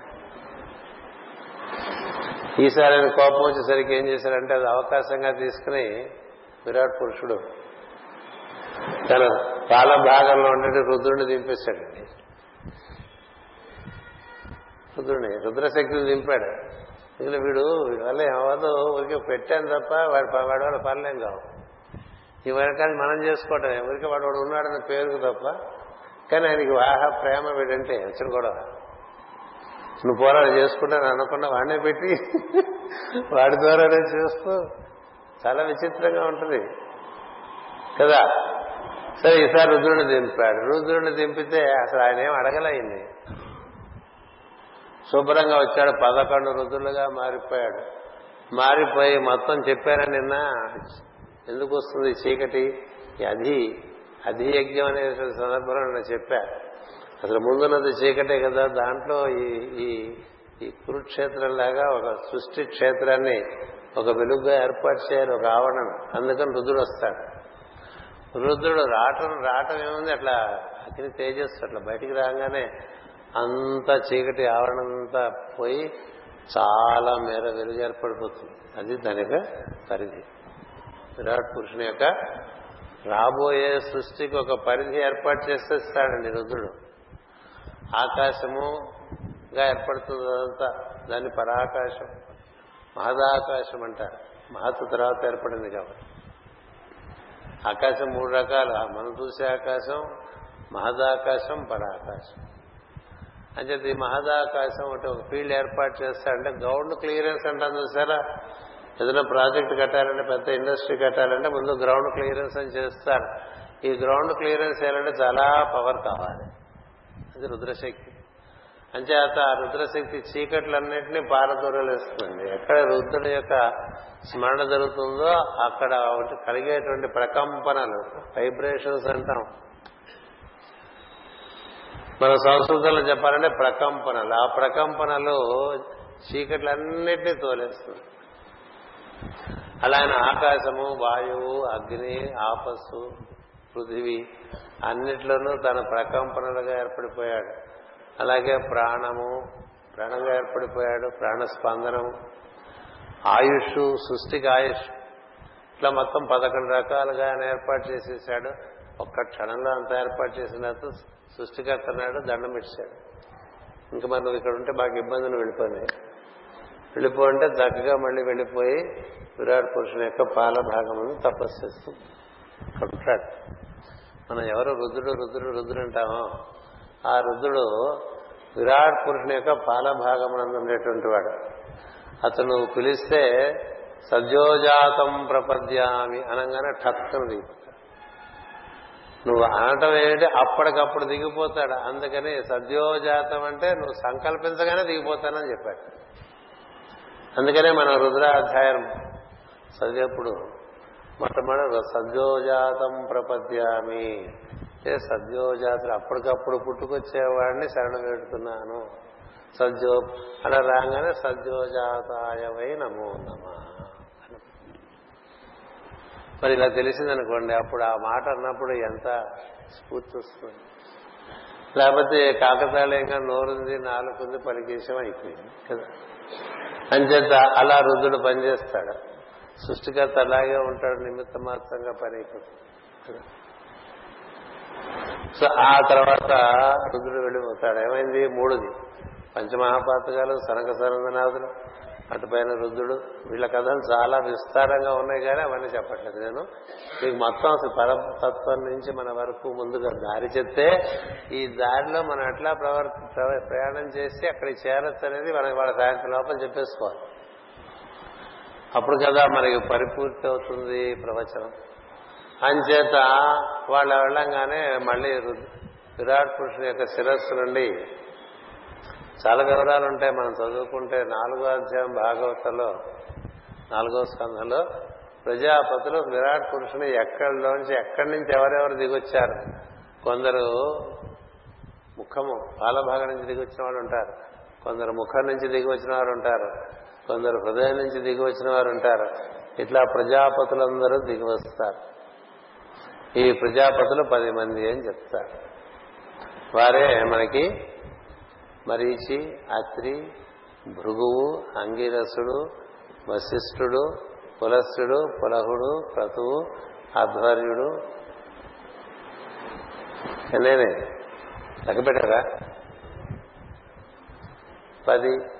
మరీచి అత్రి భృగువు ఆంగిరసుడు వశిష్ఠుడు పులస్సుడు పులహుడు క్రతువు అధ్వర్యుడు వీళ్ళ నవబ్రహ్మలు అంటారు ఇది కాక నారదుడు కూడా వస్తాడు వాళ్ళతో పాటు. నారదుడు తర్వాత ఏం చేస్తాడంటే నేను ఈ ప్రజాపతులు అంటే సృష్టి ప్రక్రియ వాళ్ళ ద్వారా జరుగుతుంది. అందరు వాళ్ళంతా ఋషులు. వాళ్ళ యొక్క గోత్రాల్లోంచి అందరూ దిగొస్తారు. ఈ మరీచికి కష్టపడని పుడతాడు. కశ్యప ప్రజాపతి నుంచి చాలా సంతానం వచ్చేస్తుంది అలాగే అత్రి మహర్షికి అలాగే భృగు మహర్షికి అలాగే ఆంగిరసుడు వశిష్ఠుడు వశిష్ఠుడు నుంచి పుట్టుకొచ్చిన వాళ్ళు మనకు బాగా తెలుసు. వశిష్ఠుడు శక్తి పరాశరుడు వేదవ్యాసుడు శుక్రుడు ఇట్లా అట్లా మనకి పరంపరలు ఋషి పరంపరలుగా జాతులన్నీ వచ్చేస్తాయి. ఇందులో ఏడుగురు సప్తరుషులుగా ఉంటారు. మరీచి పైన ఉంటాడు. ఏది? సహస్రారములకు పైన. మరొకరు కిందగా ఉంటారు. అధ్వర్యులు అని చెప్పి. ఈ ప్రజాపతులందరూ కూడా టెన్ టైమ్స్ టెన్ అని వాళ్ళు అట్లా మల్టిప్లై చేస్తారు. జీవులందరూ బయటికి రావటానికి వాళ్ళు జీవులు పుట్టించిన వాళ్ళు కాదు. వీళ్ళెవరు కూడా జీవులు ఎప్పుడు ఉన్నవాళ్ళే. వీళ్ళు వాహికలుగా ఈ ప్రజాపతులు వస్తే ప్రజాపతుల నుంచి అందరూ వస్తారు. అది నాలుగవ తరంగంగా సృష్టికర్త నుంచి బయటకు వస్తుంది. ఐదవ తరంగంలో ఈ సృష్టి నిర్మాణానికి వాక్కు వస్తుంది. వాక్కు. ఆ వాక్కు తర్వాత నుంచి వాంగ్మయం ఆరవ తరంగంగా వస్తుంది. ఏడవ తరంగంగా విరాట్ పురుషుని యొక్క మనస్సు నుండి మనవులు పుట్టుకొస్తారు. మొట్టమొదట స్వయంభవ మనవను పుట్టుకొస్తారు.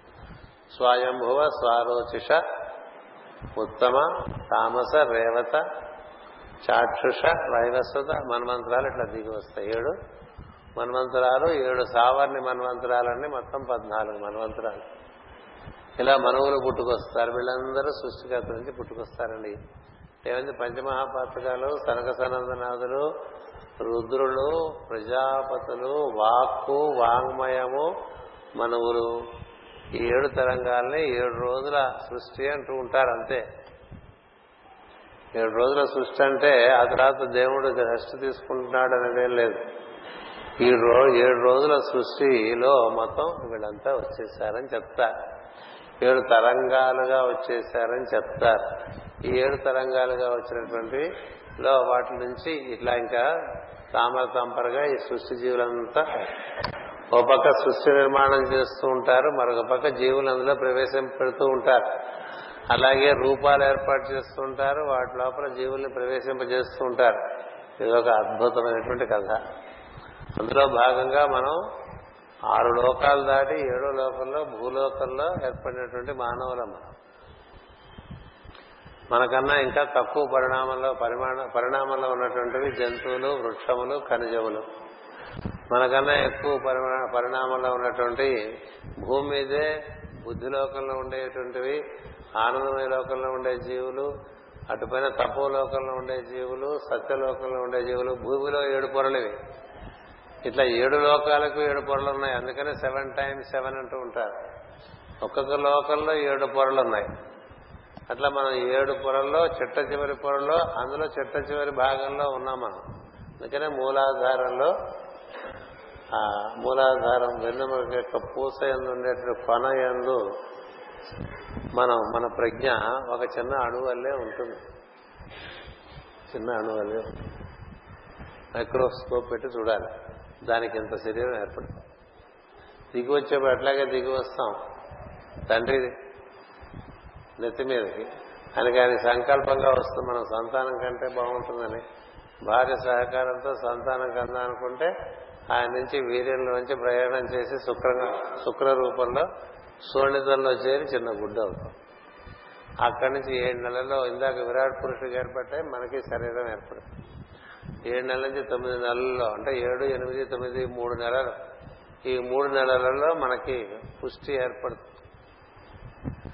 ఆ పుష్టి ఏర్పడిన తర్వాత తొమ్మిది నెలలు నిండిన తర్వాత మనం బయటకు వస్తాం. అక్కడ విరాట్ అనేటువంటి గుడ్డులోంచి ఏ విధంగా విరాట్ పురుషుడు పుట్టాడో అట్లాగే మానవుడు కూడా తండ్రి నుంచి తల్లి గర్భంలో చేరి ఒక విరాట్గా ఏర్పడి అక్కడి నుంచి బయటకు ఈ వచ్చినటువంటి వాడు ఎక్కడున్నాడు?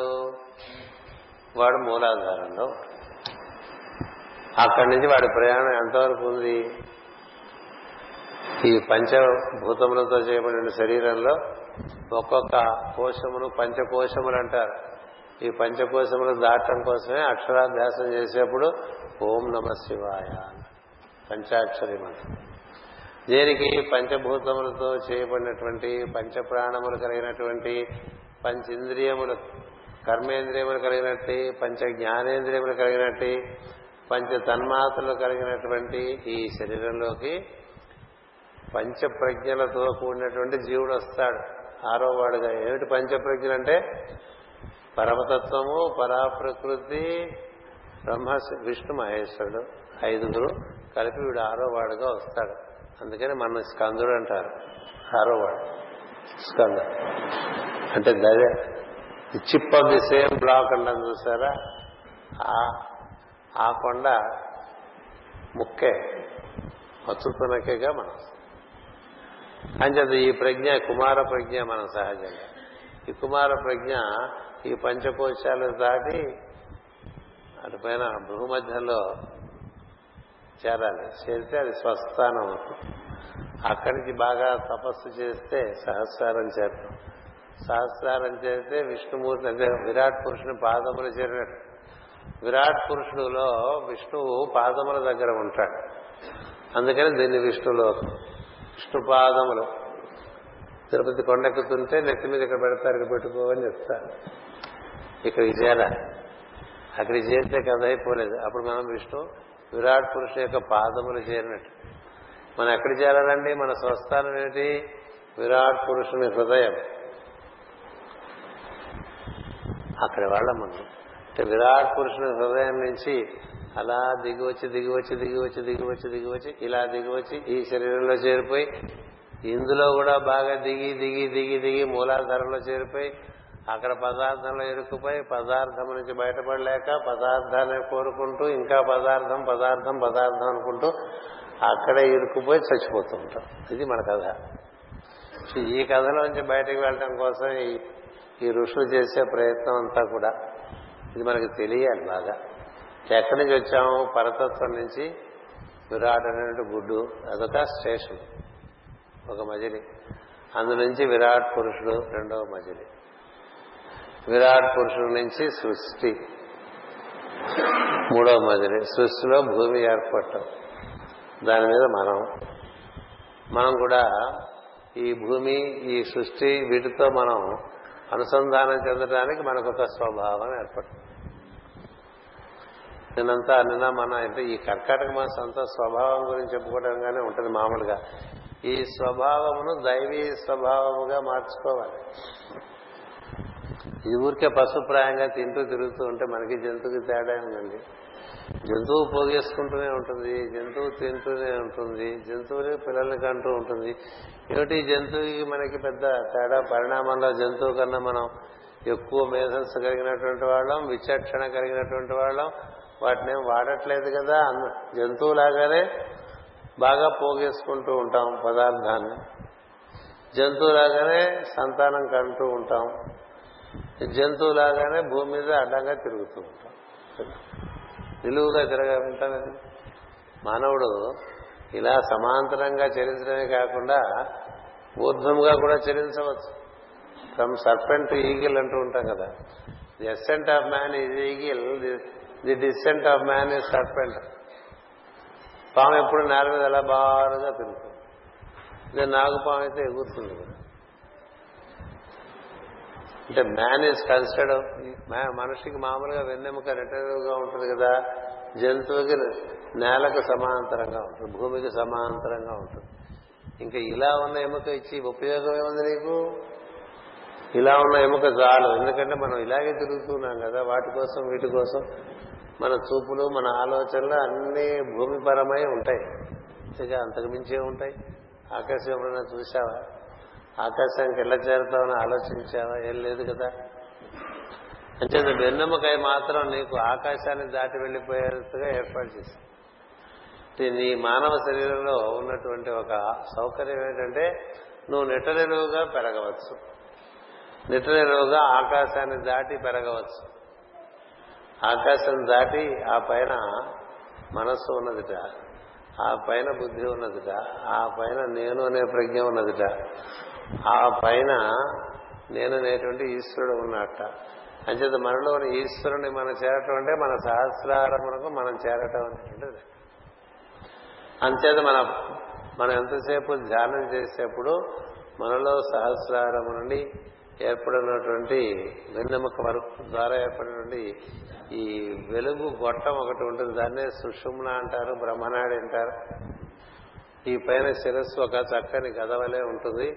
ఇదేమో గదకు ఉండేటువంటి దండము వలె మన వెన్నెముక ఉంటుంది. అందుకని ఒక తేజోపూరితమైనటువంటి ఒక గోళము దానికి ఆధారంగా ఉన్నటువంటి ఒక దండము.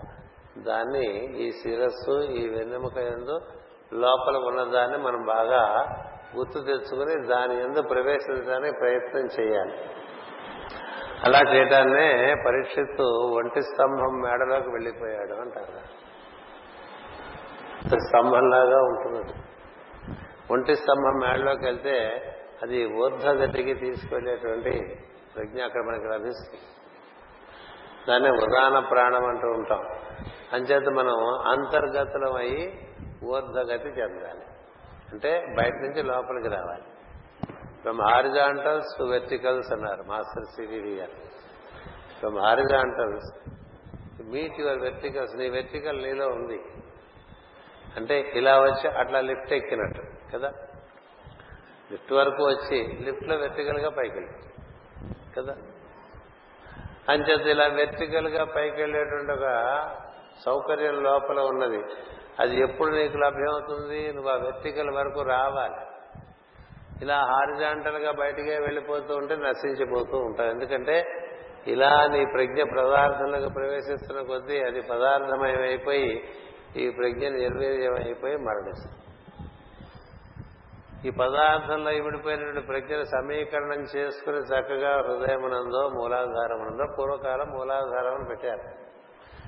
అది హఠయోగంలో మూలాధారం నుండి ఊర్ధగతికి చెందటం ఉంది. రాజయోగంలో హృదయాల్లో ఉన్నటువంటి స్పందన ఎందు మనసు బాగా మనం నిక్షిప్తం చేస్తే నీ ప్రజ్ఞ ఆ స్పందనాన్ని చూస్తూ అక్కడ చేరుతూ ఉంటుంది. అక్కడ ఉండటం బాగా అలవాటు చేయాలి. అక్కడే ఉండడం బాగా అలవాటు చేస్తుంటే కొన్నాళ్ళకి సంకల్పం మాత్రం చేత నీ ప్రజ్ఞా ప్రాణములు హృదయంలో ఐకీభావం చెందుతాయి. అక్కడి నుంచి నీకు ఉదాహరణ ప్రాణం అనేటువంటిది ఊర్ధముఖంగా అలా పైకి తీస్తుంది అంచెలంచెలుగా నీ సాధనను బట్టి నువ్వు ఊర్ధముఖం చెందవచ్చు సహస్రారాన్ని చేరవచ్చు. లోపల మార్గం ఉంది. అంచేత ఈ లోపలికి ప్రవేశించి లోపల ఉండేటువంటి వెలుగును ఆరాధన చేసుకోవాలి.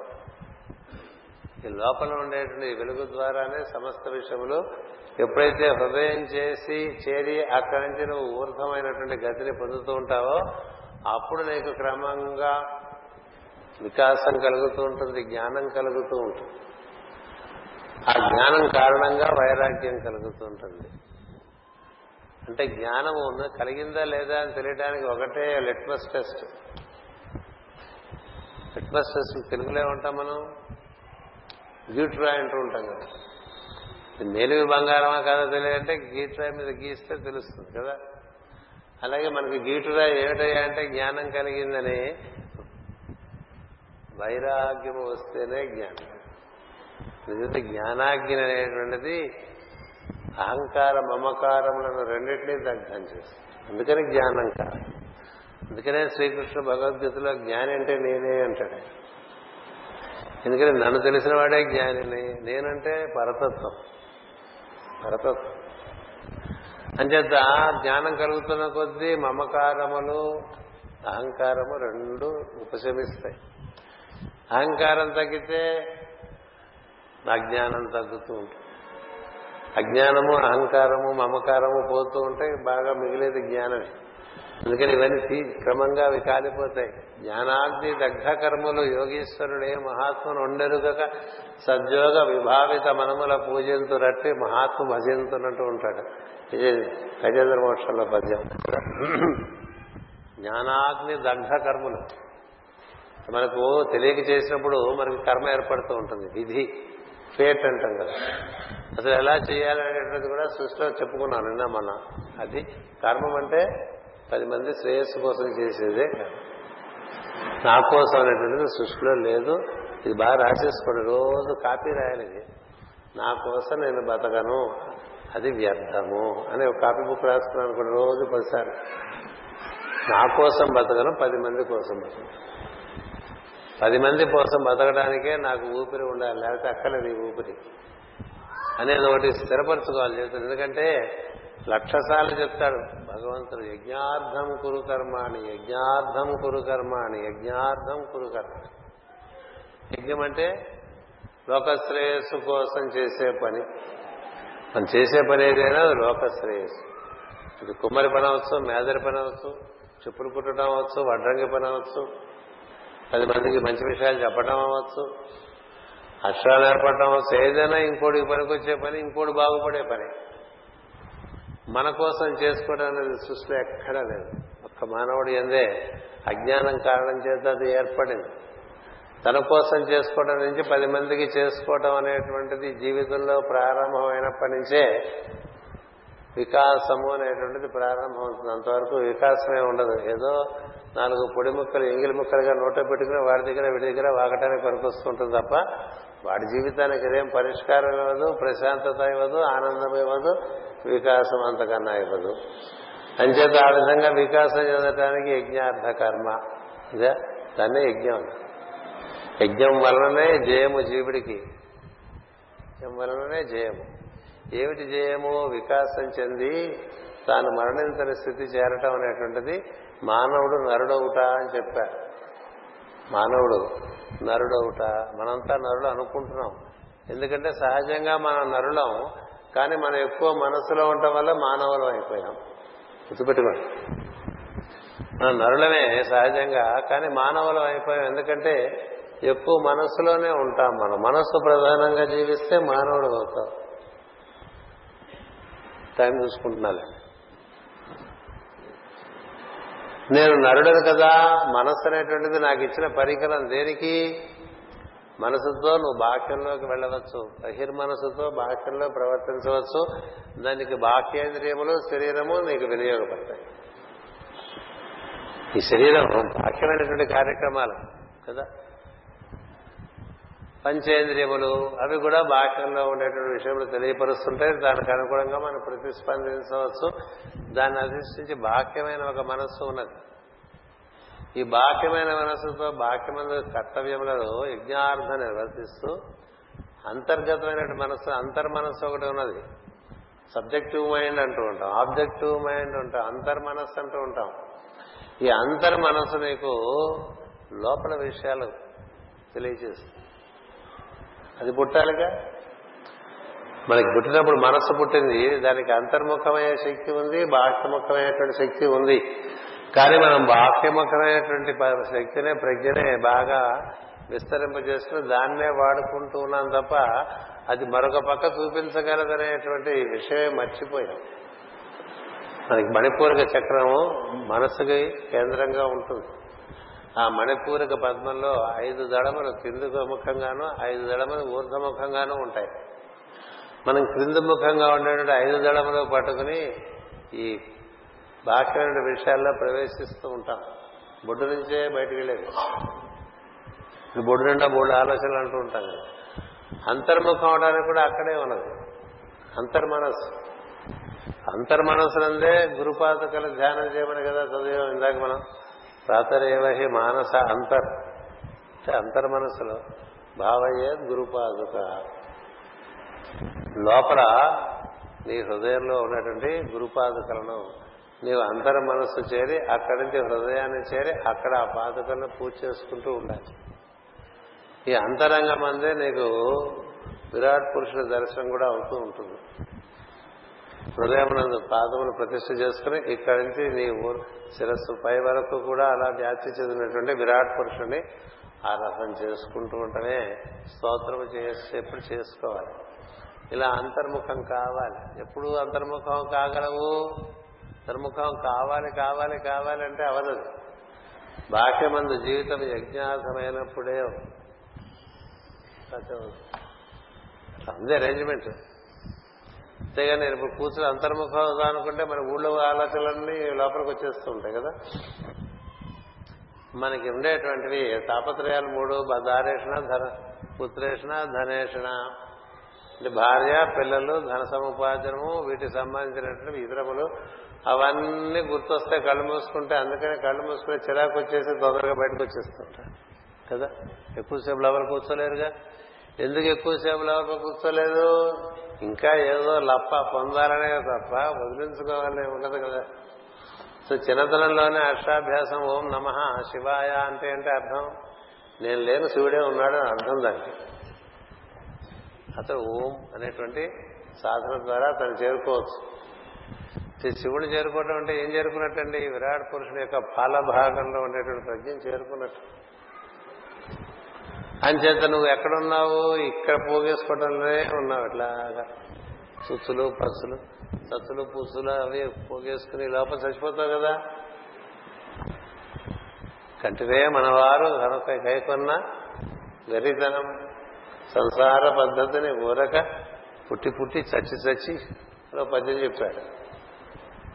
బాగవుతుంది కదా.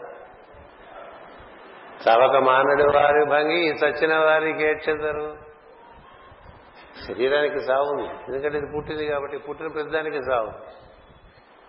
నువ్వు పుట్టినవాడివి కాదు ఎప్పుడు ఉన్నవాడు. అంటే నరుడు అనేటువంటి వాడు మనస్సు అనేటువంటి దాంట్లో బాక్యమైన మనసులో ఉంటే నశిస్తాడు. అంతరంగంలోకి చేరి ఊర్ధముఖమైతే నరుడవుతాడు. అది విజయం అంటే నరుడు ఎవరు నరుడు? అర్జునుడు నరుడు. అతడు విజయుడయ్యాడు అంటారు. కదా? ఎందుకంటే నువ్వు విజయ్ అని పేరు పెట్టుకున్నావు అనుకోండి నువ్వు చేయాలి నీ యొక్క లక్ష్యం ఏంటంటే నువ్వు నరుడు మానవుడు నరుడుగా మారాలి. నరుడు అంటే నశించనిది అని అర్థం. నా రా నశించనిది. మానవ మనుష్య. ఇక్కడ మనుష్యాణం సహస్రేష్ అన్నాడు. నరాణం సహస్రేష్ అన్నా కృష్ణుడు. మనుష్యు ఈ మనుషులు ఎవడో కోట్లో ఒకట్రా నా గురించి ఆలోచించేవాడు. కోట్లో ఒకట్లా సహస్రేష్ అంటే వేలాది మందిలో ఒకడన్నాడు. ఎక్కడ వేరు కోట్లలో ఒకడు కూడా కనపట్టలేదు కదా. శతాబ్దానికి పది మంది సిద్ధి పొందితే గొప్పగా ఉంటుంది గొప్ప అని భావిస్తున్నట్టు ఋషులు. శతాబ్దానికి పది మంది. అది ఇప్పుడు ప్రస్తుతం ఉండే పరిస్థితి. ఎంత ఘోరం అండి? అంటే భయంకరమైనటువంటి రిజల్ట్స్ ఎట్లా ఉన్నాయంటే point point point point point point one point zero zero zero zero zero zero zero one ఏడు సున్నాలు పెట్టిన తర్వాత ఒకటి వేసినట్టుగా ఉంది తప్ప వన్ పర్సెంట్ కూడా లేదు సక్సెస్ అలా ఎలా అయిపోయిందో? ఇంత జ్ఞానం ఉన్నా కూడా అంటే మన దాని ఎందుకు మనకు విముఖత. పదార్థమనందు సుముఖత.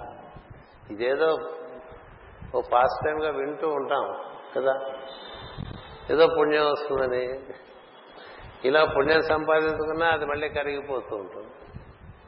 ఈ పుణ్యం సంపాదించుకోవడం కొంచెం మళ్ళీ పైకి వెళ్ళటం మళ్ళీ కిందకు వచ్చేయటం ఇవన్నీ జరుగుతుంటాయి. శుభలోకం వరకు వెళ్ళి మళ్ళీ తిరిగి వచ్చేస్తారు. ఇంకా మహర్లోకం లేదు జనలోకం లేదు తపోలోకం లేదు సత్యలోకం లేదు.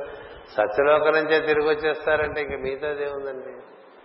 ఈ లోకాలు ఏడు కూడా పునరావృత్తి మార్గం కలిగినటువంటి లోకములుగా చెప్తుంటారు. అంచేత ఈ లోకాల్లోంచి బయటపడాలని ప్రయత్నం.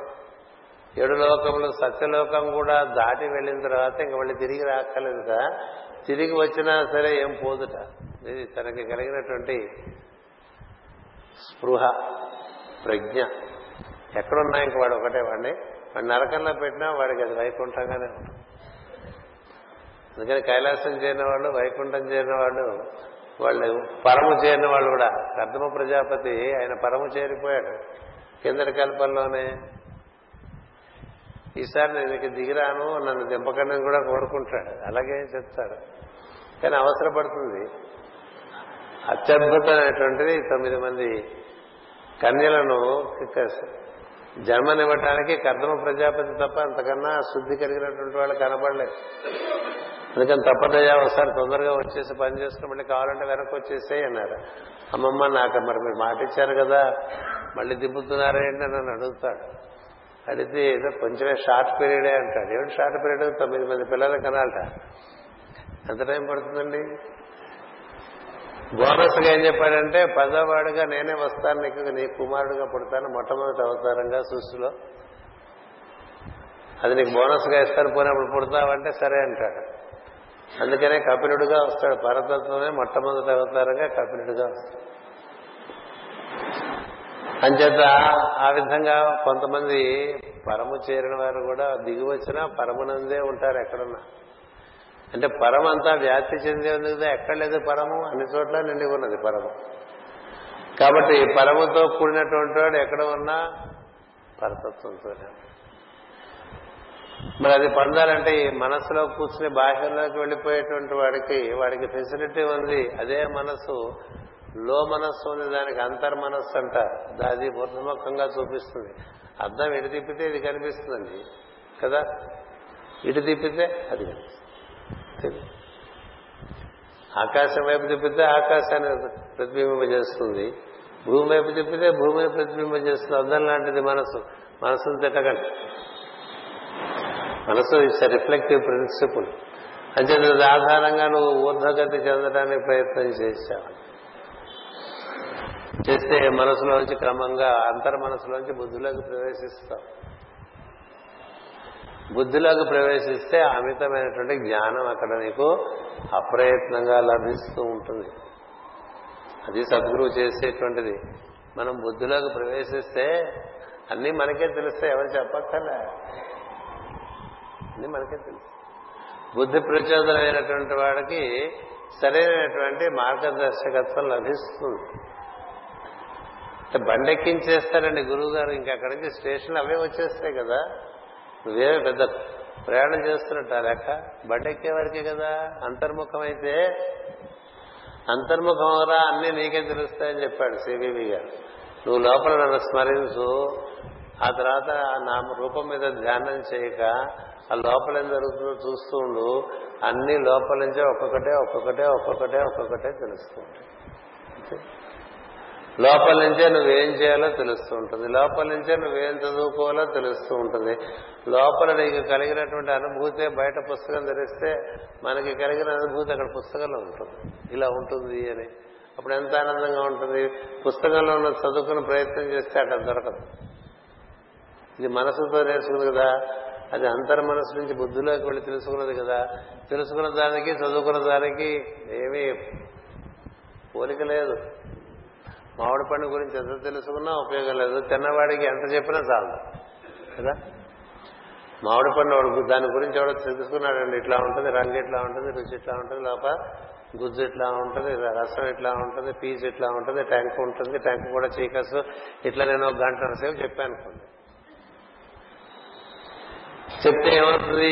ఇక్కడే కూర్చున్న వాళ్ళ మామిడి పండు తిన్నవాడు వాడు ఉన్నాడు అనుకోండి. వాడు ఇదంతా చెప్పిన బయటకు వచ్చిన తర్వాత ఇంకా ఉంది సార్ చెప్పాల్సింది మీరు చెప్పలేదంటాడు. ఎందుకని? అనుభవేకమైనటువంటి జ్ఞానము అది దానికి అంతులేదు ఎంతైనా చెప్పచ్చు. ఈ పుస్తక జ్ఞానము అదే సరిగ్గా రిప్రొడ్యూస్ చేయలేక మాటి మాటికి చూసుకుంటూ ఉంటాడు. కదా అంచేత రామకృష్ణ పరమశ పుస్తకాలు చదివాడు ఇదివరకు ఋషులు వాళ్ళ దగ్గర పుస్తకాలు లేవు కదండి. తపస్సు చేసి వాళ్ళు తెలుసుకున్నది రాస్తే పుస్తకాలేనే దేని వల్ల తెలిసింది? తపస్సు వల్ల తెలిసింది. మనకు కూడా ఎలా తెలుస్తుంది? తపస్సు వల్ల తెలుస్తుంది. తపస్సు అంటే లోపల ఉన్నటువంటి జ్యోతితో ముడిపడి కూర్చుని ఉంటమే అక్కడి నుంచి ఒక్కొక్కటి ఒక్కొక్కటి ఒక్కొక్కటి ఒక్కొక్కటి తెలిస్తే అంతేనా? తెలుస్తూనే ఉంటుందండి. అనంతంగా తెలుస్తుంది. ఇంత అంతా లేదు. దాని ఎందుకు రుచి కలిగినటువంటి వాడికి మిగతా రుచి ఏముంటుందండి? అంటే దైవం యొక్క వైభవము మహిమ అదంతా లోపల నుంచి తెలుస్తూ ఉంటే దాని ఎందు రుచి బాగా పొందినటువంటి వాడు ఇక వాడికి బయట రుచులు అంత ఇంపార్టెంట్గా ఉండవు ఆ రుచి ఈ రుచి వదిలేస్తాడు. లో రుచి ఏర్పడటం చేత అలాంటి లో లో రుచి ఏర్పడినటువంటి వాడు ఒరే ఒరే ఒరే ఒరే ఇంత రుచిగా ఉంటుంది కదా మన వారు ఈ రుచి ఎవరు పొందట్లేదు కదా వీరు కూడా ఈ రుచి అప్పితే బాగుండాలనుకుని ఇట్లా తరతరాలుగా ఈ రుచిని అందించడానికి పరంపరలుగా ఏర్పడి ఈ బోధన చేస్తూ ఉంటారు. అది ఏదో మళ్ళీ వెయ్యి మందిలో ఒకటి పుడుతుంది అది. మనం కూడా అది చేస్తే బాగుంటుంది. ఎప్పుడు చేసేదే కదా. ఎప్పుడు చేసే పనులు చేస్తూ ఉంటాం గానగతి జీవితం ఉండేది అలా కాకుండా మనం ఏదో గరుత్మంతులాగా ఒక్కొక్క లోకం ఒక్కొక్క లోకం ఒక్కొక్క లోకం ఒక్కొక్క లోకం దాటుకుంటూ వెళ్ళిపోతానికి. ఈ అంతర్లోకంలో అంతర్ మనస్సు చేరి అక్కడికి బుద్ధిలోకి చేరితే బుద్ధిలో నుండి మనం ఆత్మలోకి చేరితే అక్కడ మనకి ఈశ్వర దర్శనం మనలో ఉండే ఈశ్వర దర్శనం జరుగుతుంది ఆత్మ దర్శనమే ఈశ్వర దర్శనం. ఏం చేద్దంటే అక్కడ నీవే ఈశ్వరుడే నువ్వులాగా ఉన్నావని తెలుస్తుంది. అక్కడి నుంచి పరమేశ్వరుడు మొత్తం జాతీయుడు విరాట్ పురుషుని యొక్క దర్శనం. విరాట్ పురుషుడిలోంచి విరాట్ పురుషుడు పుట్టినటువంటి పరములోకి అలా పరంలోకి చేరితే అప్పుడు బ్రహ్మములు చేరినట్టు లెక్కండి తను కూర్చుని ఆయన అదే చెప్పాను నేను అక్కడి నుంచి వచ్చారా మీకోసం అని. అసలు మీరు ఎవరని అడిగారు కదా ఆయన నేను బ్రహ్మమును అని చెప్పారు. ఈ బ్రహ్మం వచ్చేసి కుంభకోణంలో కూర్చోటటువంటి అన్నట్టు వస్తుంది? బ్రహ్మం కుంభకోణంలో అంటే ఎక్కడైనా కూర్చోండి బ్రహ్మర్షులందరూ అలాగే ఉన్నారు భూమి మీద. ఎందుకంటే వారు ఉండేది బ్రహ్మమునందు. అందుకని ఎందుకు మీరు ఇలా వచ్చారంటే బ్రహ్మమును అందించడానికి వచ్చాను.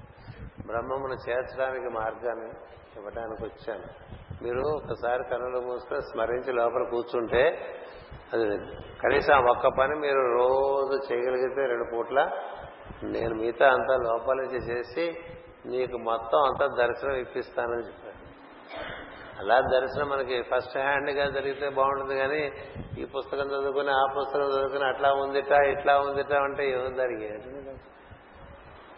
ఈ టాభాష ఇంకెందుకు? నువ్వు మామిడి పండు తినేంత వరకే టా మామిడి పండు తిన్న తర్వాత ఇంకా టా ఉండదు కదా ఇట్లా ఉంటుంది అని చెప్పచ్చు. అంచేది ఇలాంటి ఒక మార్గం ఒకటి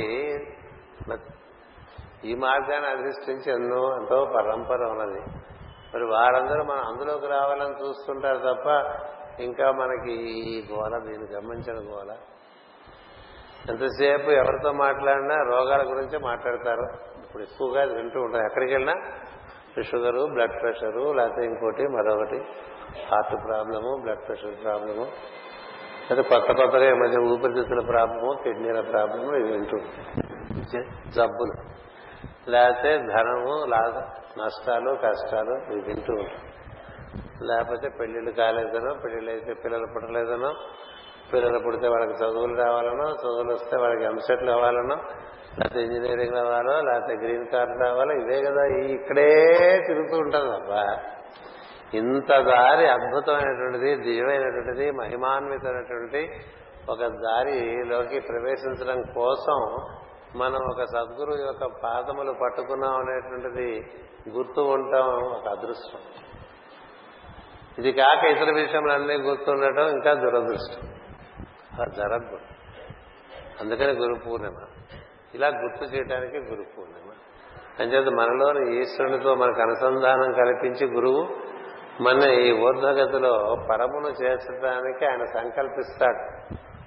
ఈశ్వరుని మన సొత్తుగా చేయటానికి ఆశీర్వదిస్తాడు ఆయు ఆయుష్ ఇస్తాడు ముందు సద్గురు ఏం చేస్తాడంటే సరిగ్గా సాధన చేసుకునేటువంటి వాడికి శరీరం పడిపోకుండా ఆయుష్ పెంచుతూ ఉంటాడు. అంటే సాధన చేయని వాడికి పెంచడం ఎందుకు ఉపయోగం లేదు కదా సాధన బాగా జరుగుతున్న వాడికి ఆయుష్ పెంచుతాడు ఎందుకంటే వాడు ఆ పనిలో ఉన్నాడు. అందుకని నువ్వు ఇప్పుడప్పుడే వాడిని ముట్టుకోబోకని చెప్తాడు మృత్యుజాతతో. ఆయుష్ ఆరోగ్యము ఐశ్వర్యం అంటే ఈశ్వరత్వము సిద్ధించడమే ఐశ్వర్యం. ఆయుర ఆరోగ్య ఐశ్వర్యం వస్తూ అంటే ఐశ్వర్యం అంటే లప్పలు లప్పలు డబ్బులు ఇళ్ళు పొలాలు కాదు నగరం అట్లా కాదు ఐశ్వర్యం అంటే. ఈశ్వరుని యొక్క సాన్నిధ్యంలో మించిన ఐశ్వర్యం ఉంది. ఆయనతో విపూది ఇట్లా పడేస్తే అది మొత్తం లక్ష్మీదేవి సంపద కన్నా చాలా ఎక్కువగా దూగింది సార్ ఏది? ఇంత విభూది ఇంకోసారి అడిగాక అడిగితే బెడదడ ఇచ్చాట ముట్టుకుని అక్కడ వేసాట. దాంతో సరి సమానంగా ఏది తోగలేదు. శక్తి తోగలేదు సంపద తోగలేదు విద్య తోగలేదు.